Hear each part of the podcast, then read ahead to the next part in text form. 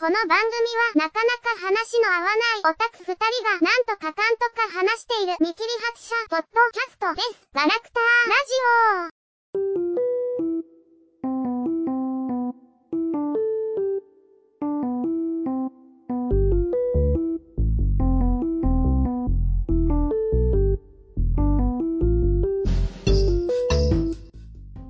はい、えーでは、ガラクタラジオ17回始めていきます。これね、あのー思い出した頃にさ、うんあ、のー録音とかさ、うん。やってるでしょ？うん。なんか週1とかでもないでしょ？うん。だからね、なんかあのー慣れないんだよね。おーもう半年ぐらいしてんだけどね、実はね。なかなか、この辺の感じが慣れないよね。毎晩収録とか義務付ければなれるよ。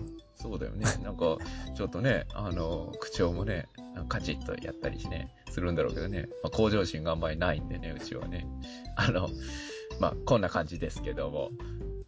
で、えーと、まあ、最近ですね、夏休みが終わったんじゃないですか。うん。まあ、もう終わって何日も経ちますけど、で、終わった時に、夏休みって何したっけとか思ってたら、ふと思い出したんだけど、あの、今年の夏休みしてないことがあったって思って、あの、毎年ね、結構あの、子供電話相談室って、夏休みやってんだよね。うん。ラジオで。で、すごいそれがさ、個人的に好きで、よく聞いてたんだけど、今年一回も聞いてないと思って、しまったなーって思ってる豆です。KUU クーです。まあ、こういうのをね、こう、照れずに言えるような男になりたいね。うん。いきなりぶっこんできたから、うんうん。前に、菜の葉ちゃん、後ろにフェイトちゃんみたいなうん。T シャツをね、街中で平気で着れるような、そんな心の強い男になりたいね。うん。うん。あの、その強さもいらないと思うよ。あの、その、普通に見れる格好をしていただけたらいいんじゃないかな。とそれぐらい強くという意味で、そういう格好をしたいって意味じゃないんだけどね。あ、そういうことね。まあまあ、それ、だったらわかる。うん、そうやな。強い心。それ強いのかな？それ強いのかな？まあ、それはちょっと、ちょっと考えさせて、それ本当に強さなのかな？まあ、恥ずかしいけど好きだから着ちゃう人と、恥ずかしいと思わん人の2種類ぐらいいそうだしね。うん、そうそう、なんか、うん、そうだね。ちょっと考えさせて、それ。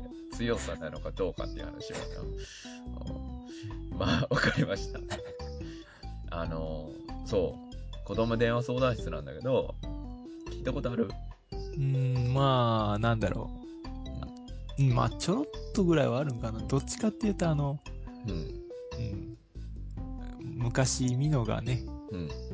奥様のうん相談をしてたのは見てたかな、子供の頃ね。うんあの、うん、全く違うテイストやな。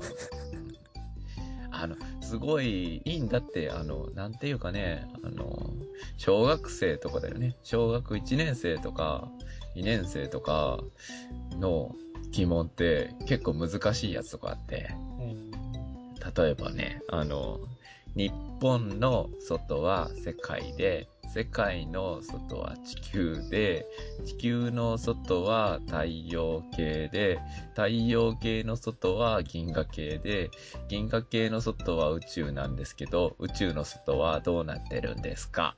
とか、あの、そういう聞き方なんだけど、僕のイメージの中でね。で、なんか先生がね、あの、まあ、答えてあげるんだけど、あの、まあ、多分、どっかの教授とかね、まあ、いろんな人が、まあ、変わっ、あの、その、この日は何々の先生ですとか、うん紹介されてくるんだけど、あのなんかね、先生もね、わからないんだよっていうわか、っていう話にしかならないんだけど、それはね。あの、その、結構ね、先生も、教授とかはさ、学校の、小学校の先生とかと違って、先生っていう感じじゃないじゃないですか。結構研究者っていう側面のが強い人とかも結構おるから、話し口はそんな感じかもしれんけど、あの、結構難しい言葉をね、ちょっと使わっちゃったりとかしてる時とかあって、わかりましたかって言って最後、あの、電話の方の先生、まあなんか、アナウンサーの人なんかな？なんか、女の人がやるんだけど、はい、わかりましたって終わるんだけど、それわかったんかなって僕いつも思う時が、ごく稀にあるっていう。うんで、先生も大変だな、みたいな、なんか、まあ、可愛いなっていうね、あの、小学生の素朴な疑問だけど、とてつもなく難しいものだね、それっていうやつとか、そういうのをね、あの、やりとりを聞いてるのがすごい好きって。まあ、あの、もう終わったけど、夏休み。あの、来年ね、あの、気が向いたら聞いてみてって感じのとこだけどね。多分夏休みの宿題あの、自由研究とかの相談とかも来るから、多分そういうので、あのやってんのかなって思うね。うんまあ、小さな趣味だからね、僕の中で。時期物の。なるほどね。うん。時期物って言えばなんか、うん夏の終わりにせ、まあ、8月の後半に地蔵盆とかありましたね。地蔵盆？うん。まあ、お地蔵さん関連のね。あ、お、地蔵にお盆の盆ですか？うん何すんのそれ？うーんとね、出店が出るとこもあるけどさ、ほうほう。うん。うちんとこは別に出ないけどね。あのー祭りみたいな？まあ、祭りは祭りなんだけどさ、みたいな。前日、当日で、まあ、だいたい、あと含めて3日うんぐらいやったり、まあ、簡略化して1日当日だけみたいなとこもあるんだけどさ。うん。うちんとこは前日に、なんか、前日の夜からまあ何ですか、うん。その、いつもにも増して、うん明かり増やして、みたいな。うん。うん、提灯いっぱいつけて、カーッと照らして、うん。うん、まあまあ、その時にすでにお菓子がね、うん。まあ、檀家っていうのかね、知らんけど、ああいう寄付されたお菓子を積んでて、次の当日の朝に、まあ、子供にお菓子配るんですよ。うん。うん、まあ、お菓子配るところは全国共通みたいやね。うん。そういうイベントなんだねっていうね。うーん。え、その、お地蔵さんの、うん。え、お盆ってさ、僕、あんまり分かってないけど、あの、まあ、亡くなった方が、の魂が、あの、まあ、お家に帰ってくるとか、そういうことじゃないですか。お、地蔵盆って、どういう文脈？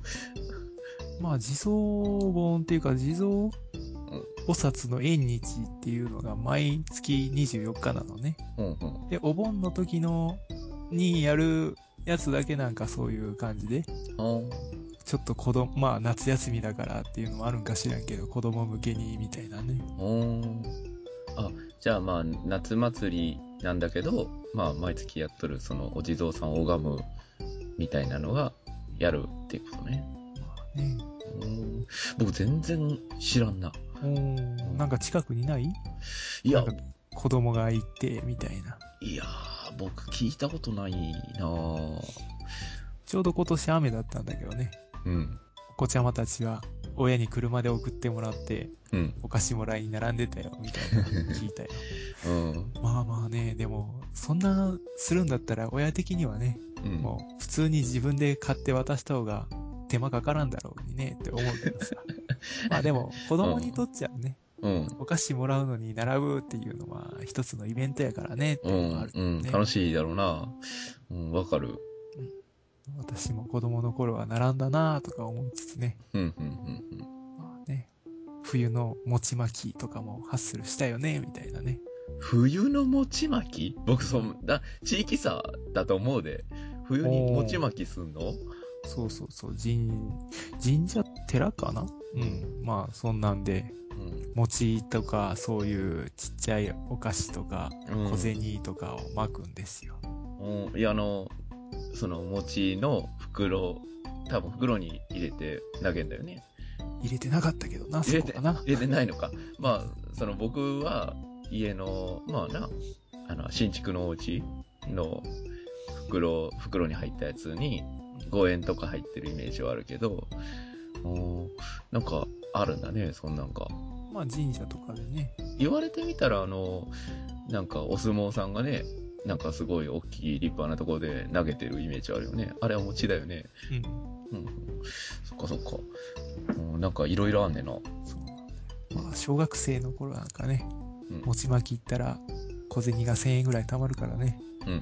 まあまあ小学生の1000円はね、まあ今時ならさ、うん。モバマスで3回ガチャ引いて終わりなんだろうけど、昔のガキはお菓子ぐらいしか買わないから1000円って言うと割とあってね、みたいなね。うん。いやー、なんかその例え嫌だな一瞬で終わるやつだろなんかあんまり、あんまり、なんか遠いな。その、餅巻きっていう単語と、モバマスって単語、かなり遠いんだけど、僕の中で。なんか一色たにするのやめた方がいいわ、そこ。なんか1000円分駄菓子とか1000円分カード出すとかだと割と量ある感じがしてね。うん、うん。いいけどね、みたいうな。んうん なるほどな。うんまあ、まあ、そんなんあるんだな。まあ、人口、てか過疎化してますからね。おう ちーは、あんまり子供いないんかな。まあ、本当に知らんな。やっとるんかな、どっかで。まあ、ちょっと気が向いたら、今度の正月とか 調べてみようかな。田舎ほどなんかそういう古いね、なんていうの、儀式かなんか知らんけど、そういうの風習とかあるんじゃないの？とか思うんだけどね。うーんイメージ的にはね。うん。いや、まあ、あの、珍しいものはあるかもしれんけど、だけど、全体的に活気がね、ないからね。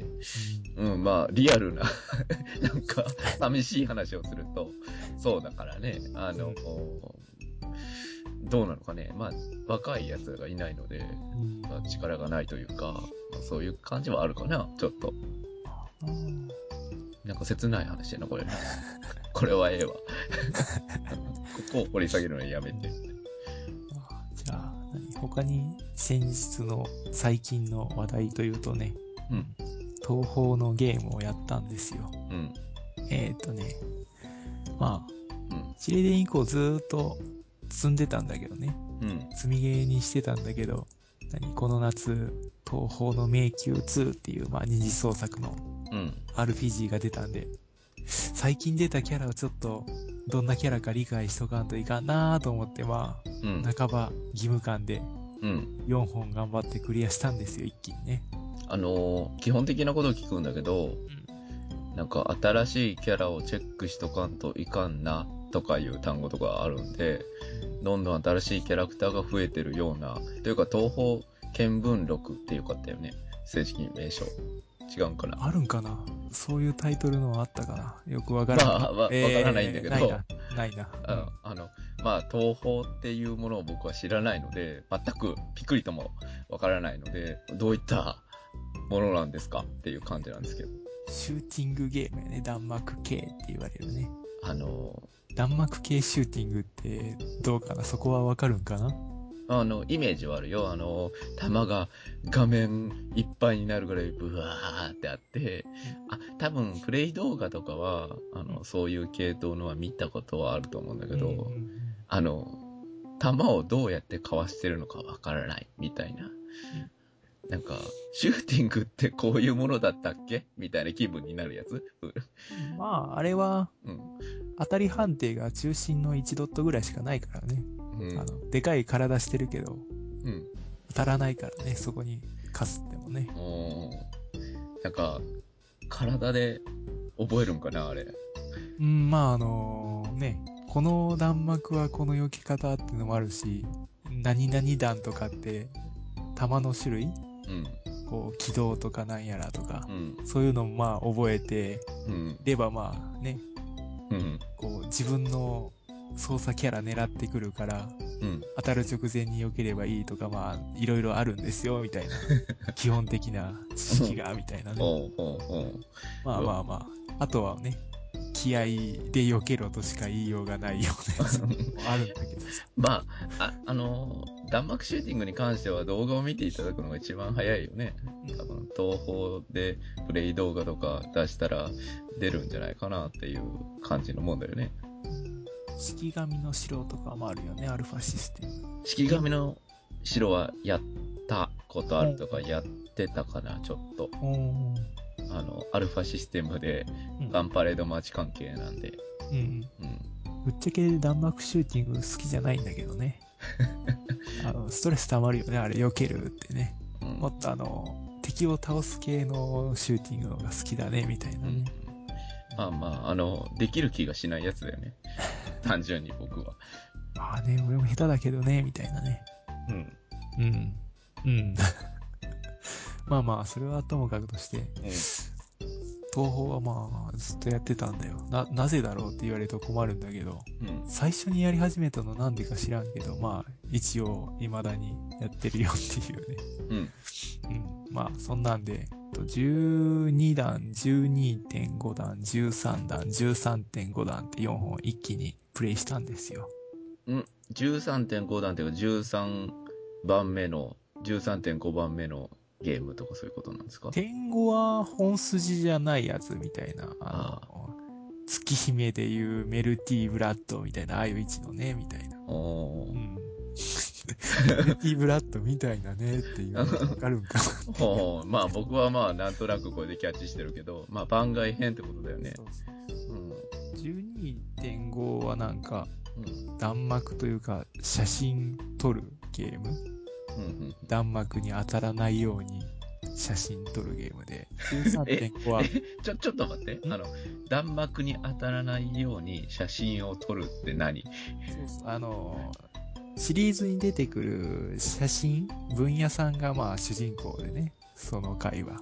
あの、新聞の記者ってことだよね、分野って。で、まあ、弾幕撃ってくる敵キャラの写真を撮るんだけど、うん、うん。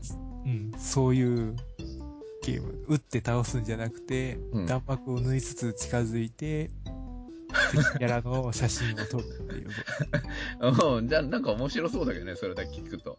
うーん。まあ、そんな感じで、天号ってついてる、まあ、やつはまあね、うん。ちょっと、いつものやつとは違うシステムですよ、みたいなね。うん、うん。うん。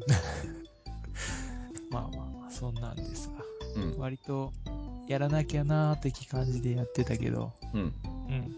その、出てきたね、う。うん12弾以降出てきたヒジリンがすごく可愛くてね。イジリン。うん。ヒジリ白蓮ってキャラがすごく可愛くてね。まああの、そこで出てきた新キャラなんですか？うん。まあ、12弾のボスかな。う。ん。うん。まあ、久々の母乳で育ちたい系キャラですよっていうね。ちょっと待って。その、えー母乳で育ちたいキャラってなんすか？まあまあまあ、これは、伝わってねえ、僕。これは私の造語なんだけどね。はいはいまあ、はい。そういうタイプのキャラいるよね、みたいな。そういうタイプのまあまあまあ、キャラ。何こう、包容力があっあて、包容力あって。うん。ちょっとなんか、うん何？腹黒だったりなんだりして、ちょっとうん。支配されたい系みたいなさ。うん。うん。うん育ちたいっていうとこがミソでね、こう、うん育てられたいじゃなくて、こう、みたいな。自分からぐいぐいうん。行くような、みたいな、ちょっと微妙なニュアンスがあるんですよ。うんまあまあ、あの、はい。まあ、なんとなく、なんとなく把握した、じゃあ。例えばこんなキャラみたいな例挙げてもいいんだけど、まあ、あんまりね、みたいなんで、うん。まあ、機会があったら。え、だから、あの、ちょっと、包容力があって、だけど、その、こっちがぼんやりしてたら、相手は別にしてくれない感じの人ってことだよね。うーん、んっていうかまあ、なんだろう。こう、気を抜くと手玉に取られるみたいなさ。うんうんうんまあまあ、琥珀さんとかね、お兄さんに分かりやすく言うと。うん次姫の琥珀、さんは包容力ないけどさ。うん。琥珀さんに包容力があったらみたいな、いう風になっちゃうけど。はい、はい、はい、はい。うんまあまあ、まあまあいいよ。そこはね。まあまあ、そういうキャラクターがおると。イジリンがすごく可愛くてね、みたいな。可愛くてね、みたいなね。うん。うん、うん、どこが、どのように。うん、まあね、えー元ネタあるんだけど、まあ元ネタは割愛するとして、うん。キャラ説明まあざーっとすると、ううんん、年老いてから、うん、弟に法力を学んだんですよ。年老いてから。うん。うん。平安時代かな、大体。うん。うん。え、え、え、その、平安時代にうん。生まれて、うん。年老いてっていうのは、そうそう。何歳のイメー普通にね。ジですか、?70 歳とか。老婆とか言うてるから6、70とかじゃないですかうんうん。うん。で、まあ、その後、弟が、まあ、死んじゃうのね。うん。まあまあまあ、年もあるんだけどさ、っていう。で、弟が死んだ後、死ぬのが怖くなって、うん。うん、まあ、まっとうじゃない類の力に手を出してね、うん。若返るわけですよ。うん。で、まあ、僧侶として妖怪退治引き受けつつ、うん。まあ、若返りの揚力維持のために妖怪を助けたりもしてたわけですよ。うん。そうするうちになんか、うん、かわいそうな妖怪いっぱいいるから、うん。助けなきゃなーとか思うようになって、うん。うん、なるんだけど、うん。そうやって妖怪助けてることがバレて人間にまあ、うん。魔界に封印されるわけですよ。うん。うん。うん。うん、まあ、何、千年ぐらいずっと、そうやって封印生活してたみたいですよ。うん。え、あのーその東宝のゲームの時代設定というか、は現代なんですか？現代にね。うんうん。あじゃあまあ千年とかいうか、まあだいぶうん平安時代からね、封印されてたと。で、解かれて、ボスになったっていうことですよね。うんで、まあ、戦った後和解して、みたいな。うん。うんで、その、封印が解かれた後、戦って終わって、うん。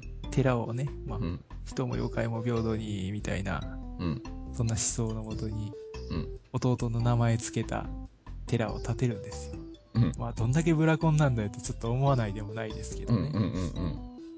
うん。うん。まあ、何元人間で修行して人間超えるとかうん。いうとこもまあ、好きっちゃ好きだし、うん。死ぬのが怖くてとか、妖怪助けるうちに、こう、博愛主義に目覚めるとか、まあ、ちょっと人間臭いのがね、うん。良かったね。今までのキャラってそういうなんか、うん。人間見ないからね、みんな。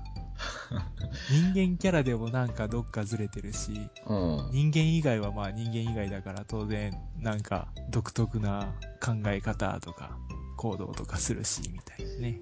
人間臭いなって思ったってことでね、そのキャラクターに。まずね。うん。まあ、で、いつもニコニコしてるんだけど、うん。で、まあ何、真面目な僧侶なんですけどね。う。うんん。他者を信じすぎるとこもちょっと可愛いねっていう、この何、純真って言うんですか？そのボスになったのは騙されてっていうか、うまいこと言われて、活がされて、ボスになっとったとかいうことかな別にそういうわけじゃないんだけどさ。ほんほんほん。あの、人も妖怪も神様もみんな平等ですよとか言ったら、うん。なめんなよとかってまあ主人公側が襲いかかる系のね、うん。妖怪とか対峙するもんだろう系の突っかかり方をしたみたいな。あ主人公側がというう。ん。うん。まあ、まあ主張の違いでぶつかったわけで、まあ別にお互い悪意はないんだけど、みたいなね。はあはあはあまあ、あの、よくあるというか、思想が違うから本当戦ってるっていうことだよね。まあそれで、こう、うね、ちょっと他人を信じすぎて可愛いねっていうのもあってね。うん。まあ、何彼女を封印から解くために尽力した子さんの弟子たちね。うん。まあ、特撮でいう大幹部みたいな奴らなんだけどさ。え、え、あの、我が四天王はとかそういうそう、感じなのそういう位置のね。うんうんまあ、そんな奴らでもさ、うん。酒飲んだりとか、うん。えー、サレ神戸で傘回しとかしたりね。うん。うん。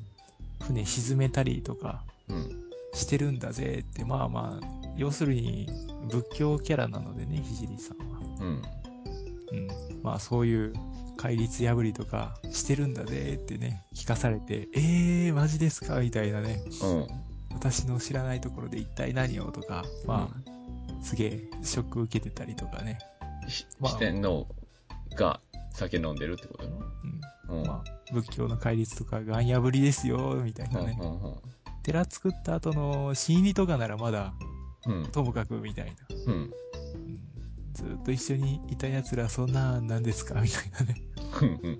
ちょっとこう、そういう奴らのことも、こう、信じきって全然実情把握してないんだ、みたいなね。うん。うん。まあ、部活というか、純真というか、まほあ、可愛らしいよね、みたいなね。う。うん。まあ、あの、信じすぎてしまう。みたいなやつね。まあわかるけどね。それ自体は。東方にまあ、繊細超えのキャラとかめっちゃ多いんですけど、うん。妖怪だったりとかね、うんなんなりでずっと若い姿なままなので、うん。そんな中で、ガチなババアから若返り果たしたレアキャラですよ。あの、えー以前、だいぶ前に話したロリババアのパターンでもレアな方ってことですよね。まあ、わからない人に言うと、ずっと若返りできるようになった限界師範みたいな。うん、ですよね。僕も限界師範は頭の中に以前の記憶であったけど、それ系と思って。まあそんな、こう、年寄りキャラなんだけど、純真で見た目少女っ、ぽいよね、みたいな。見た目は、まあ、10歳、うー10ん18歳、20歳とか。まあそういうティーンぐらい、10代後半から20代前半ぐらいですかねうん。うんうんまあまあ原作映画、ね、いわゆる日暮らしの泣く頃にみたいな、ああいう系統の羅列なので、うん。詳しい年齢はちょっと言いかねるけど、みたいな。うんうんうんそんなぐらいの。まあ、その13.5段のうん。うん。弾幕アクションっていうのかな、まあ、うん。格ゲー寄りの東方新気量って作品ではうん。時期として使えるんで、まあね、うん。ストーリーももうちょっとこう、彼女の会話とかなんとか見て、もうちょっとキャラを深く知れるしねっていうんで、うん。よかったね、プレイしてね。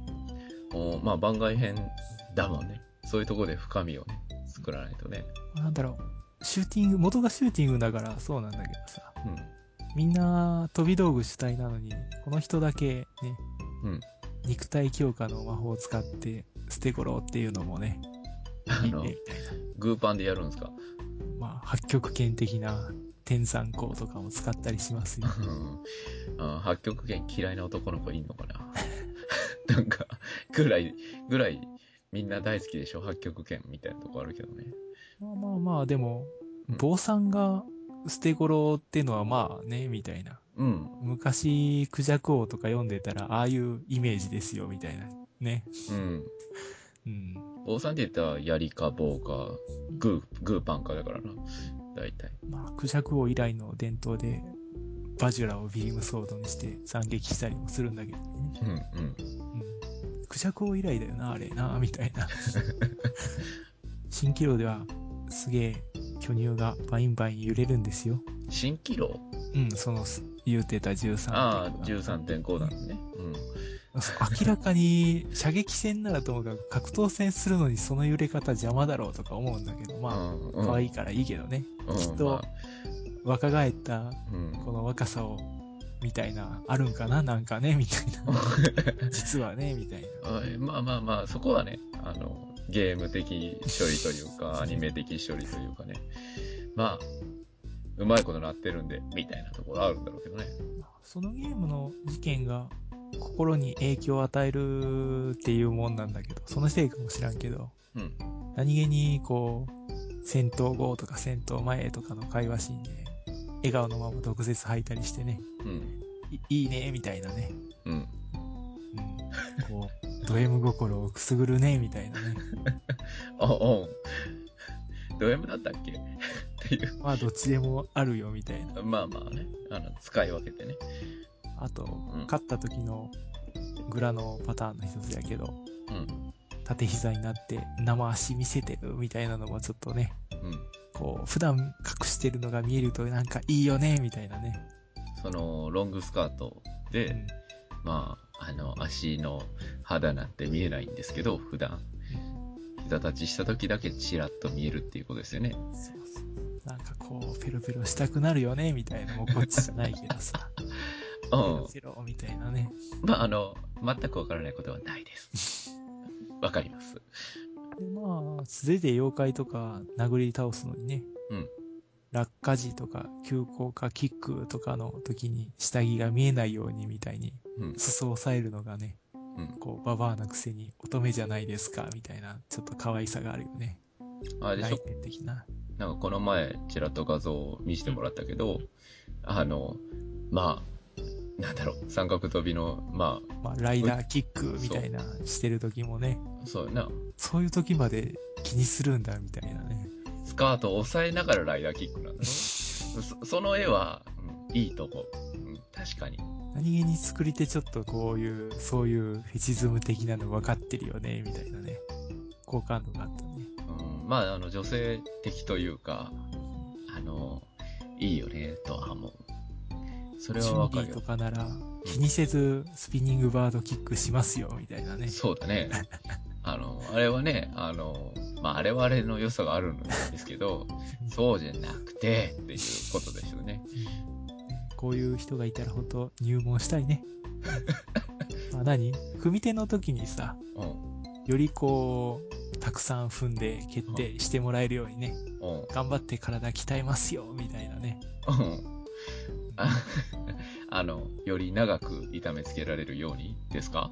ついでに横島くんみたいにね、うん。つまずいたふりして胸にダイブとかもしたくなるよね、みたいなね。うん。うん。一応、横島くんはあの、ゴーストスイーパーね。ゴーストスイーパーね。うん。まあまあ、プレイしないと全然、こう、感じはわからんだろうけど、みたいな。う。うんん。まあ、よかったですよ、みたいな。新機能は、うん。ストーリーパートの動画とか、うん。いろいろ上がってるしね。まあ、プレイした方がいい気はしないでもないけど。うん。なんかあの、キャラクターが、まあ良かったっていう話なんだけど、ゲームとしてはどうなんですか？僕その辺はちょっと興味はあるんでね。うーん。まあでもシューティングだからな。うん。しうん、シューティングの、まあボスが出てくる前後にちょろっと会話してぐらいですよ、みたいな。あ、いやいや、キャラクターのうん描写ではなくて、ゲー、やっぱあの、ね、あの、僕知らんでもさ、あの、名前は知っとる、まあ、聞いたことあるぐらいにうんは、あの、人気じゃないですか。んだから、面白いんかなって、単純にゲームが。でも、同人作家とかで、こう、本編のシューティングをやってないって人が相当数いるからね、っていうみんなキャラしか知らないですよ、みたいなぐらいだからね。ほうん。ぶっちゃけ、シューティング自体はどうなんだろうな。う。うん。うん、弾幕芸、特になんていうの？ただ難易度を高くするんじゃなくて、うん。こう、美しい弾幕みたいなうん。うん。気にしてるみたいですよ。うん、うん、うん、うん。うんいや、うん。まあ、どこにでも美学があるからな。そういう美学があるんだねっていう感じだけど。あとまあ、もともと音楽を、自作の音楽聴かせるためにゲーム作ったぐらいの人らしいんで、流れてる音楽とかもね、うん。うん。こだわりなんですよね。うん。まあ、シューティングやってる時にそんなもん聞いてられっかっていうのが。まあ、特に弾幕系はね。あ、でも、まあ、シューティングっていうのはなんとなく知ってたけど、あの、シューティングだけじゃないんだねっていうのは、ちょっと聞いてて思った。まあねうん。漫画とか、そういう情報系の書籍とかもね、その、オフィシャルで？うん、うん。原作っていうか、シナリオを書いて、作画は別人で、うんコミックとか、うん、うん。書籍はまあ本人が書いてるのかな。うん。うん。あの、二次創作っていうものではなくて、オフィシャルでそういうのがあるんだったらね、まあちょっと、触れてみてもええんかなって、触れやすいかなとか思って。シューティング、弾幕シューティング結構ハードル高いもんね。まあね、うんそうそう、書籍の一つ、東方愚問九十っていうやつは、ちょうどその、ひじりんがうん。他のキャラと対談してたりするので、うん。まあまあ、キャラね、ちょっと理解深まって、あの、あ、可愛いみたいなね。あの、いろいろ聞くけど、対談？そうそう、あのー何？なん、えー聞いたことを忘れないっていう人間が、まあそういううん。対談の内容を本にまとめて出したという体裁取ってるのね、これ。うん。うん。それがオフィシャルで出てんだよね。そうそうそうう。んだから資料本でありつつ、この書いてる内容自体が作中のキャラのバイアスがかかっているという、なんか、ちょっと面白いスタイルの本なのよね。おーなんか、た 大変やな、全部を追おうと思ったらっていう感じはあるけど、うん、なんかまあ入りやすいところがあるんであれば、とは思うけどね。うーん、まあでも、Windows の1本目からやるぐらいしかないんかな。ハード高い。一番高いやつじゃん、それ。ざーっとキャラ知りたいんだったらもう、うんアクえー格ゲー的なやつだけ追っかけても、主要キャラはまあわかるっちゃわかるんだけどね。いやいや、あの、僕は、あの、スタンスとして、あの、キャラを把握したいとかじゃないから、あの、面白いんだったらやりたいけどっていう感じだからね。なんか、しょ、なんか、把握しておきたいなとか流行ってるから、把握しておきたいなとかそんなんじゃないから、ただ面白いんだったらやりたいよっていう。でも、すごい人気があるってことはさ、あの、なんだろう。やっぱり、当然、それなりに、本当に面白いんだろうな、と。思うし、まあ面白みをいろんなとこに感じてるんだろうけどね。いろんな人が、おのおので。まあ、興味はなくはないよ。あんだけ人気があるんだったら面白いんだろうから、と思って。まあね、でもまあ、実際に元ゲーやってる人がそんなにそこまでいないっぽいので、どうなんですかねみたいなのはあるけどね。もう、みんなどうしてんだろうね。なんか、だからまあ、あの、公式っていうか作者自身がね、うん、自由に二次創作してくださいって言ってるから、うん。まあ、巷の当然のように言われてる設定とかほとんど二次創作だからねっていうね、うん、もう共通認識ってなってるような、うん。うん。何々ってキャラは何々なんだぜっていうのってもうんう、。ほぼ二次創作で、うん。ね、ミクさんがネギ好きなのも、ああいう感じで二次創作みたいなね。うん、まあまあな。それすら知らない人もいるような気がするな。もう。うん。だからまあ、弾幕シューティングってなるとね、うんまあ、元ゲーのハードルは結構高い気はするんだよね。うん。まあでも、面白いんだろうなとは思うけど。やっぱ一線を越えるまでがね、あの、しんどいだろうなとは思うんだけどね。弾幕シューティングは。元ゲーのキャライラストとかはまあね、本人が描いてるから、あんまり可愛い萌えっていう絵ではないしね。その辺ピンとこんのんだよな。多分、本当の元絵ってやつもよくわかってないのかもしれない。僕なんかいろんなとこで、こういう衣装のキャラクターなんだよね、ぐらい。もう名前は全然知らないけど、みたいな。まあ目にすることはあるんで、そのぐらいでしかないから。でもまあ、興味ないのに目にすることはするぐらいの、あの、なんか、物が置いてある感じはするからね。普通に本屋さんにね、あの、漫画を買いに行く、普通の本屋さんだよ。に行っても目にするからね。だから、まあすごいんだろうなと思うんだけどね。多少、勢いが陰ってると言われつつ、未だにオリジナル一番人気とかじゃない？うん。まあ昔は日暮らしとか月目とかあったけど、うん。東宝だけまあ未だに本編出てるからね。うん、うん、うん。まあ、あと、あと興味あるのは、なんか、まあ僕が引っかかるところなんだけど、あの、音楽があって、あの、いいと、まあいうのを聞くから、それは気になると思ったりはするけどね、かなり。二次創作でも本当多いもんね、音楽面もね。うん。そそうやな、サントラだけ買ってみようかな。サントラあるのかな、そういうものが。うん出てるね、公式で。うん。サントラだけ買ってみるのもありかな。ちょっと最初、なんとなくっていう。まあ言うても音楽だからな、僕。あの、引っかかりやすいのは。ね、本当にもう、東宝の二次創作、まあ同人音楽って本当にどういうアレンジでもあるみたいな感じだからね。うん。ジャズはあるし、クラシックはあるし、ロックはあるし、何々はあるし、ってもうね、うん。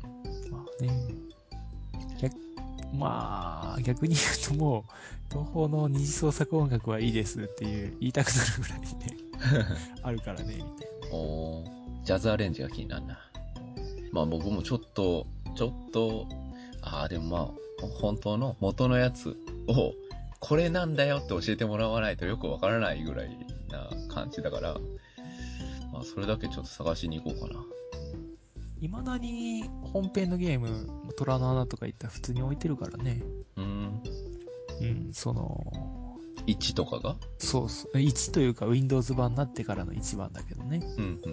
うん、2002年とか出たやつが未だに普通に出てるからね、虎の穴とか。んあの、その、また、えっ、と、よくわからなかったんだけど、Windows 版になってからの1っていうのは、意味が、えーっとね、PC98 で1から5作まであって、うん、6作目からが、第6弾からが Windows なのね。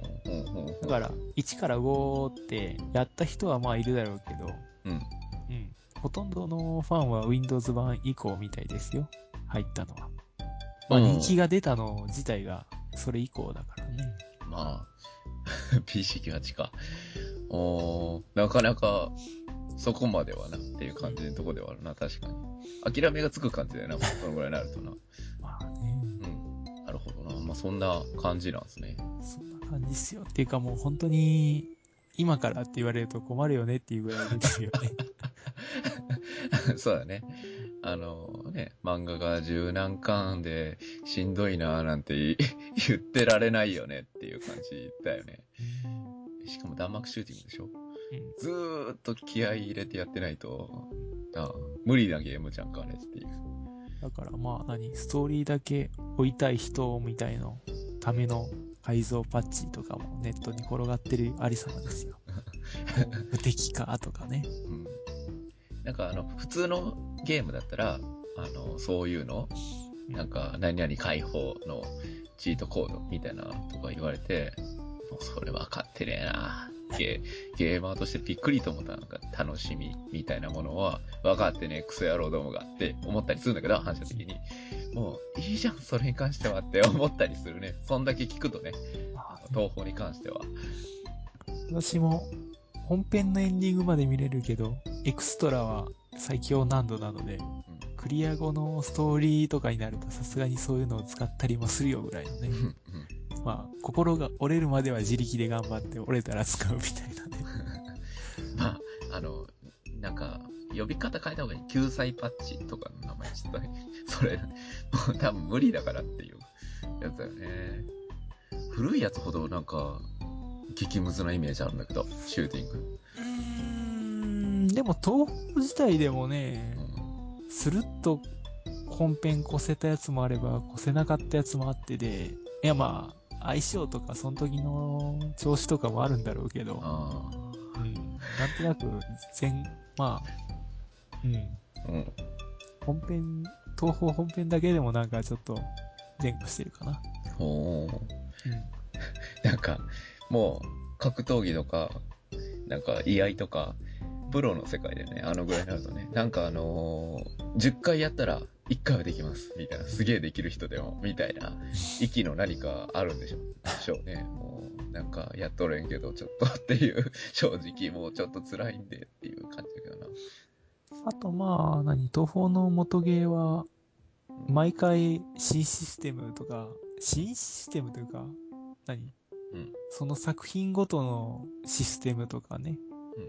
入れてるから、ちょっと目新しいんじゃないかな、毎回。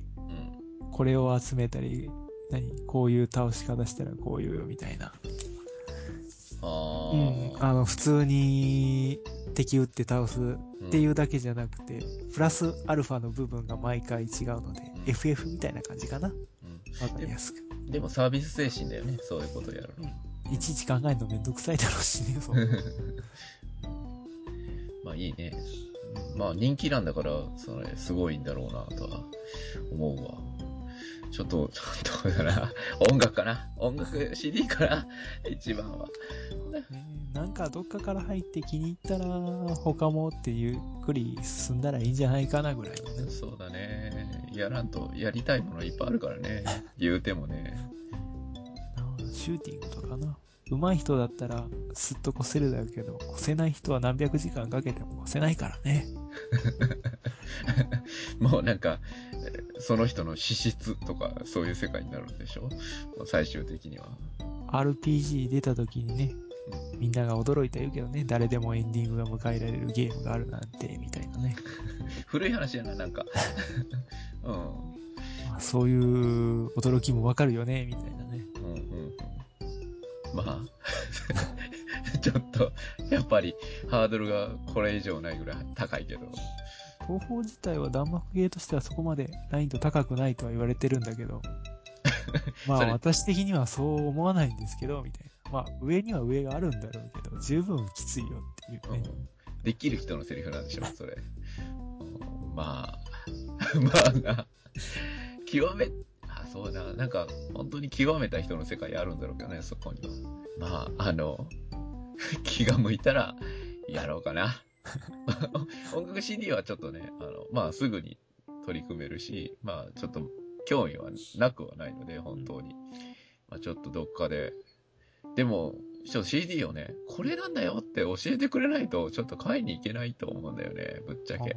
あまあまあね。コーナーみたいになってて、究極、そういうお店に行くとさ、うん。あのまあ、一つや二つの棚があるじゃないですか。もう、棚、棚っていう規模なんで、ちょっと、だから、どれなんですか？みたいになるから、まあ、ちょっとしっかり教えといて、また。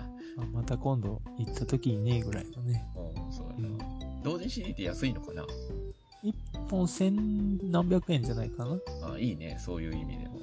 まあ元のゲームも1500円とかだしね。うん、うん。そう考えると音楽だけでって思わないでもないけどさ。うん、うん。うん。いやいや、あの、僕、普通に1枚3000円のアルバム買う人なんで、まあ、別にいいんじゃないですかっていう気がする。基準がちょっと違うからっていまあ、う。なるほど。そまあ、そんな感じですね。もう本当にこう、わからない人には何を喋ってるんだみたいな話だけどね。いや、でも、あの、普通に、あの、その、まあ、例えば、アニメイトでも見るでしょ。うん。例えばね。あのそういうお店。いや、でも一般の書店でも、まあ漫画に、コーナーに興味あっていく人だったら、目には入ってるような気がするんだよな。まあ大判のコーナーに行くような人だったらうん。まあ、僕はまあ、本屋さんはもうピンからキリまで見てるから、漫画のコーナーなんか特うん。特にね、見てるから、まあ目には入ってるよね。うん。ある程度こういう趣味があれば、漫画？まあオタク界隈というか、そっち方面に興味があれば、目には入ってんじゃないかな。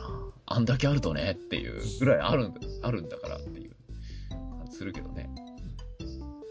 知らないのかな？いや、いや逆に、あの、まあ。あれだけ、まあ、あるともうね、うん関わろう的にもならないよね。全く知らないとね、みたいな。うん、なんか、巨大な組織がなんか動いてる感じだったよ、僕の中で。まあ、そんな感じですかね。なんか、あの、締め言葉ありますか？久久しぶりに。まあね、うん。まあ、こう、七輪の母性とかなんかそういう可愛さをね、うん、堪能できてよかったんで、まあみんなもね、うん、12作目に出てくるんで、うん、うん。6から12まで頑張ってプレイしたらいいんじゃないかな。まあまあ、でも、別に12だけでも、まあね、うん。そんなに支障はないんで、うん12からやっていただいても全然いいっちゃいいんだけど、みたいな。おう了解です。まあ、まあゲーム、まあでも、一作ぐらいやってみたいよ、正直。あの、弾幕ゲーってほとんど、言うてもやったことないから、うん。ちょっと興味はなくもないからね、ゲームとして。やれるかどうかはね、多分、もう、わかると思うけど、僕は。